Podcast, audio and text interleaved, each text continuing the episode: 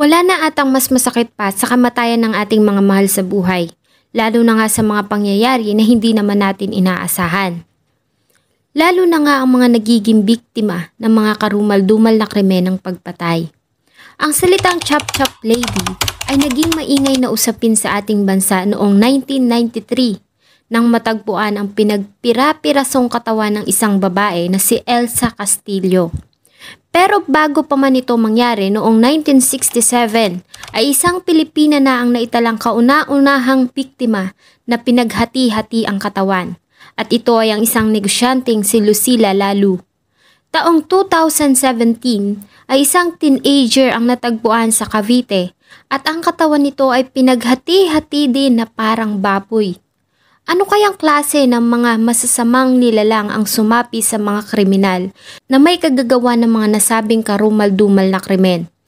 Paano nila nagagawang pumatay ng mga kababaihan na walang kalaban-laban at hindi pa sila nakontento dahil sa pinagpira-piraso pa nila ang katawan ng mga kawawang biktima?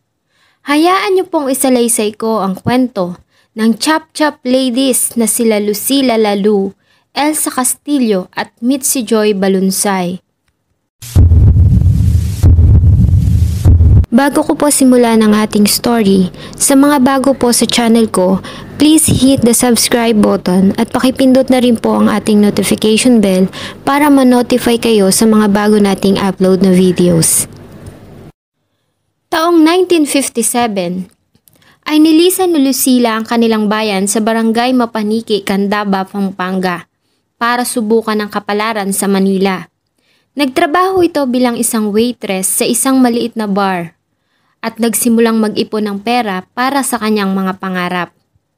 Nagbunga ang kanyang pagtitipid at hard works dahil nagawa ni Lucila Tolentino Lalu na makabili ng isang beauty salon, ang Lucy's House of Beauty, sa may Halige Street sa Santa Cruz, Manila. At di kalaunan, ay nabili niya din ang Pagoda Soda Fountain na isang restaurant at cocktail lounge nightclub sa Rizal Avenue sa Santa Cruz. Ngunit isang araw noong summer season taong 1967 ay bigla siyang nawala na ipinagtaka ng kanyang mga empleyado at mga kaibigan. Pero walang nag-report ng kanyang disappearance sa mga pulis dahil sa inakali ng mga ito na nagpapahinga lang ito at muli ding magpapakita. May 28, 1967 ay may natagpo ang hita ng isang babae sa Malabon Street, Santa Cruz, hindi kalayuan sa Pagoda Soda Fountain na pagmamayari ni Lucila. Ang mga hita ay hinati sa apat na piraso at nakabalot sa dyaryo na may petsang May 14, 1967. Ang nasabing bahagi ng katawan ay nakita sa isang garbage can ng isang garbage collector. At ayon sa kanya, ay malamig ang nasabing mga bahagi ng katawan ng kanya itong mahawakan. Ang mga kuko nito ay well pedicured na nagsasabing ito ay may sinabi sa buhay. At nagsimula na nga ang investigador na magtanong sa area tungkol sa nasabing bahagi ng katawan. At napag-alaman nila na ang negosyanteng si Lucila Lalu ay ilang araw nang nawawala at walang nakakaalam kung saan ito nagpunta. Pero dahil sa walang ulo at tanging mga hita lamang ang nakuhang parte ng katawan, ay nanatiling blanco ang pagkakakilanlan ng biktima. Kinabukasan, torso na may mga kamay naman ng tao ang nakita sa EDSA malapit sa Guadalupe Bridge, Makati City at ang nasabing bahagi ng katawan ay nakabalot din sa dyaryo na may petsang May 23, 1967. Ang fingerprints na nakuha nila sa kamay na nasabing bahagi ng katawan ay agad nilang kinumpara sa fingerprint ng nawawalang negosyante na si Lucila Lalu gamit ang fingerprint nito nang siya ay kumuha ng police clearance. At ang nasabing mga fingerprints ay nag-match. Kaya naman official na nilang kinilala ang biktima na ang 28 years old na negosyanteng si Lucila Tolentino Lalu. Ang mga investigador na naatasang humawak ng kaso ay agad na hinalukay ang background ni Lucila. hoping na matatagpuan nila ang, ang ulo nito at malalaman nila ang taong nasa likod ng ginawang brutal na pamamaslang. Ang homicide investigators noted na kung sino man ang pumatay ay may kakayahan nito sa paggamit ng kutsilyo o may kaalaman sa medikal dahil sa malinis ang mga ginawa nitong pagkakahiwa sa mga bahagi ng katawan. At dahil sa ang mga bahagi ng katawan ay nagyayelo pa nang ito ay matagpuan, ay maaaring ang suspect ay may access sa isang malaking freezer at ganun din ang sasakyan na ginamit para sa pagtapon ng mga bahagi ng katawan. Sa kanilang ginawang investigation, ay napag-alaman nila na isa sa mga naging kahinaan ng isang matalino at magaling na batang negosyante ang kanyang puso dahil sa hindi lamang isa o dalawang lalaki ang naging karelasyon nito na nagpahirap sa mga investigador. Isa sa mga suspect na inaresto ng mga pulis ay si Florante Relos, isang 19 years old na waiter sa Pagoda Soda Fountain. Matapos na makatanggap ng report galing sa kahera ng pagoda na nagsabing si Lucila at Florante ay naghiwalay na at nang gabi nang mangyari ang pagkawala nito, ay nabanggit niya kay Florante at sa mga kaibigan nito na si Lucila ay nasa kanyang beauty parlor. Ngunit itinanggi nito na may kinalaman siya sa krimen. Dahil ayon sa kanya, ay hindi niya ito magagawa kay Lucila dahil malaki ang utang na loob niya dito. Hindi lamang bilang karelasyon kundi isa ding provider. Sa katunayan na ito pa ang nag-uupa ng boarding house ni Florante sa Cubao. At nang gabi na mangyari ang krimen, ay kasama niya ang mga kaibigan na nag-iinuman. Ang nasabing mga kaibigan na itinuro nito ay nagbigay ng testimonya na kasama nila si Florante Relos ng gabi ng pagkawala ni Lucila. May ilan ding nagsabi na nakita nila si Florante Relos at mga kaibigan nito na pilit na isinakay si Lucila sa taxi, ngunit ang nasabing pahayag ay hindi na na-verified. At dahil sa walang ebidensya na maglilink dito directly sa krimen, maliban sa ilang testimonya, ay pinalaya nila si Relos. Ngunit tumanggi itong umalis ng police headquarters ng ilang araw dahil sa natatakot umano ito para sa sariling buhay. Ang pangalawang sospek ay ang patrolman na si Anyano Vera. Si Vera at Lucila ay mag-live-in partner ng pitong taon at marami ang nagsasabi na nagkakaproblema ang mag-asawa sa kanilang pagsasama. Sila ay may anak ni Lucila na noon ay anim na taong gulang na at ito ay nakatira sa ina ni Lucila sa Caloocan. Agad na inimbestigahan ng mga pulis si Vera at ang motibo na kanilang tinignan ay selos dahil nga sa may mga iba pang karelasyon si Lucila. At ayon din sa pahayag ng naunang suspect suspect na si Florante Rilos kung saan sinabi nito na minsan na siyang sinaktan ni Vera sa Pagoda Soda Fountain na makita nito na yakap-yakap siya ni Lucila. At ayon din sa kanilang nalaman na minsan nang nagwala si Vera sa pagoda at sa parlor ni Lucila. Kung saan ay nagpaputok ito ng baril ng tatlong beses, isang buwan bago ang pagkawala ni Lucila. Ayon kay Vera, Noong gabi bago mawala ang kinakasamang si Lucila ay nakasama niya pa itong kumain ng hapunan sa beauty parlor nito ng bandang alas 6.30 at matapos noon ay umalis na din siya sa lugar. Ilan sa mga testigo, kabilang na ang ilang kamag-anak ni Lucila, ang nagsabi na nakita nila si Lucila sa parlor na natutulog matapos na umalis si Vera at ito ay hindi tumugma sa testimonya ni Florante Rilos kung saan sinabi niya na nakita niya si Lucila ng bandang alas 7.30 ng gabi ng parehong araw sa Pagoda Soda Fountain. At tulad ng naunang intestigo ay wala silang nakitang kahit na anong mga magliling kay Vera sa kapag kamatay ni Lucila Lalu kaya agad din nila itong pinakawalan. Isa pang suspect na kanilang inimbestigahan ay ang executive ng isang printing firm na kanilang napag-alaman na naging karelasyon din ni Lucila. At nakilala lamang nila ito dahil sa cardboard material na ginamit na ipinangbalot sa torso ni Lucila. Ngunit meron din itong alibay ng gabi na mangyari ang krimen. At ang nasabing mga cardboard at material ng newspapers ay binibenta sa kalye, kaya naman muling naging blanco ang investigasyon ng kaso. Hanggang sa noong June 15, 1967, ay isang dentistry student ang lumapit sa mga pulis. Ito ang 28 years old na si Jose Luis Santiano, isang gwapo at anak ng isang retiradong colonel ang nagkumpisal gamit ang kanyang sulat kamay na pahayag tungkol sa nagawang krimen. At ayon sa kanya, ay nakaranas siya ng mental blackout ngunit naaalala niya na nasakal niya si Lucila hanggang sa mamatay ito. Napag-alaman din ng mga investigador na si Jose Luis Sanchano ay karelasyon din ni Lucila at ito ay umuupa sa spare room sa beauty parlor.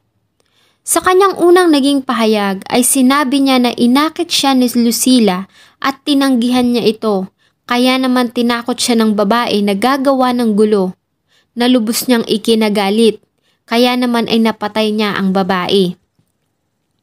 Ayon sa kanya ay tinapon niya ang ulo ni Lucila sa isang creek malapit sa Albano, Quezon City at binitbit niya ang mga bahagi ng katawan nito na nakalagay sa paper bags at kahon habang nag-commute gamit ang taxi at jeep. Nakakita din ang mga pulis ng tuyong bakas ng dugo sa ilalim ng kama ni Jose Luis. At napansin din nila ang forced entry sa pintuan ng silid nito.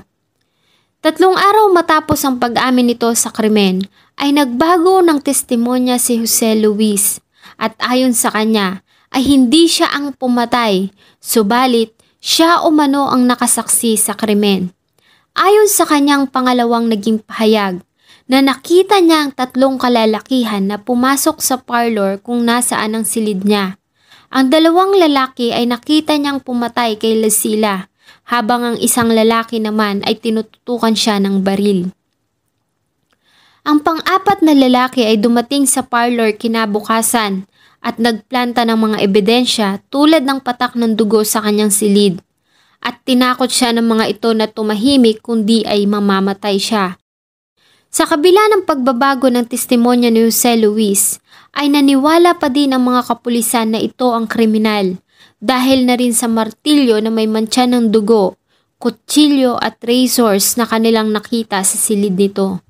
Ganon din ang ginawa nitong unang mga pahayag na tumugma sa mga ebidensya at lugar kung saan natagpuan ang mga katawan. Naniwala din sila na nagbago ito ng testimonya bilang pagsunod sa utos ng kanyang mga agbugado. Ayon din sa kanila, ay nakatanggap ng mga pananakot tungkol sa bomba ang NBI habang nasa pangangalaga nila si Jose Luis. At dahil nga sa walang testigo at probable cause, ay napilitan sila na pakawalan nito. At hanggang sa kasalukuyan ay nananatiling bukas ang kaso ng pagkamatay ni Lucila Lalu. At wala ding official na information kung natagpuan ba ang ulo ni Lucila. Taong 2003, isang former Los Angeles police detective na author din ng libro na si Steve Hodel ang nagsabi na ang pumatay kay Lucila Lalu ay ang maaaring ang kanyang ama na si George na nasa Manila ng mga panahon na mangyari ang krimen. Ngunit walang direct proof na naglilink kay George sa krimen na isang suspect killer sa infamous US murder case na The Black Dahlia. Si Elsa Santos Castillo ay Assistant Personnel Manager ng Apex Motor Corporation kung saan niya nakilala si Stephen Mark Weisenhunt, isang 42 years old na Amerikano na galing San Francisco.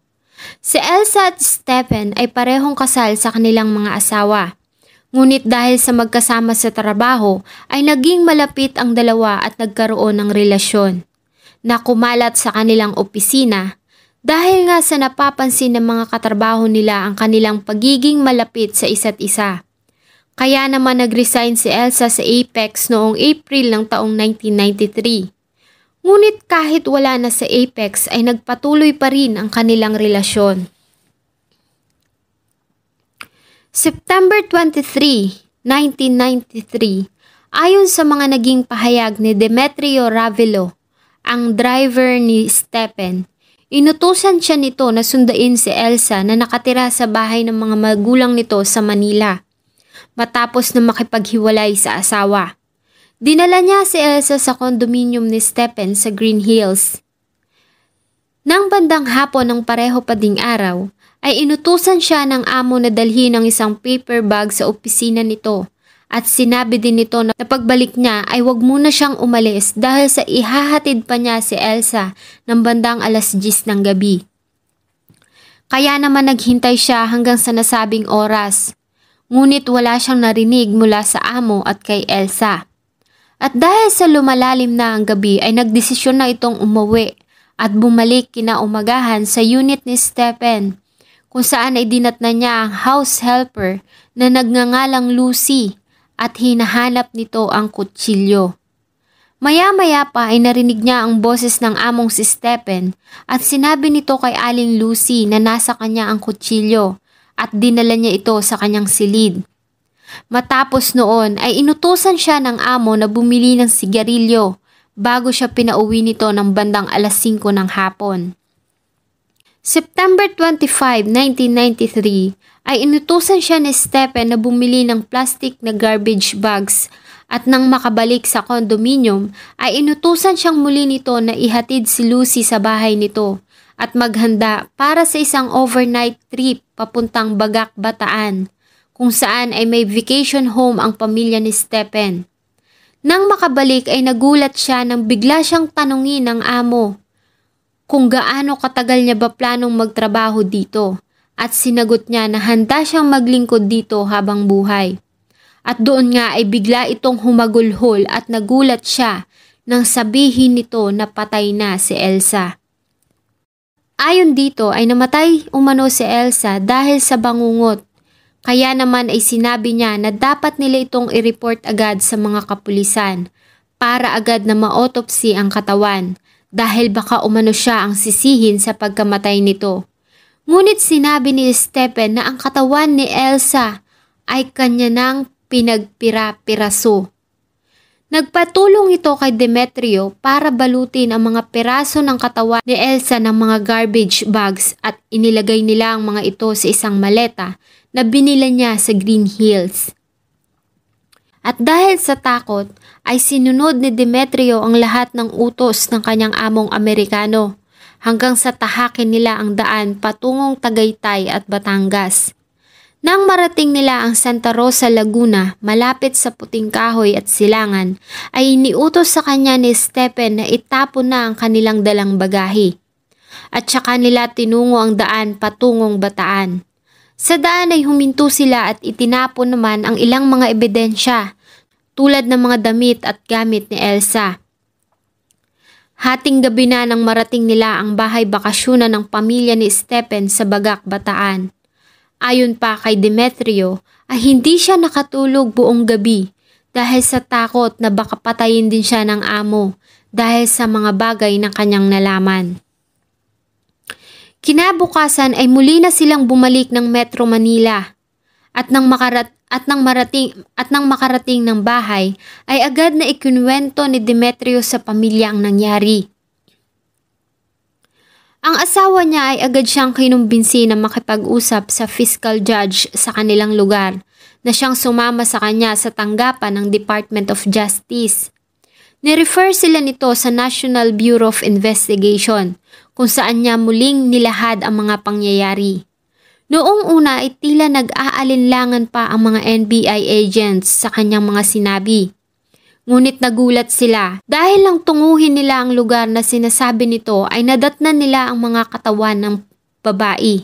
Marami na ding tao sa lugar dahil sa may grupo ng mga tricycle drivers sa area ang nakadiskubre ng bangkay.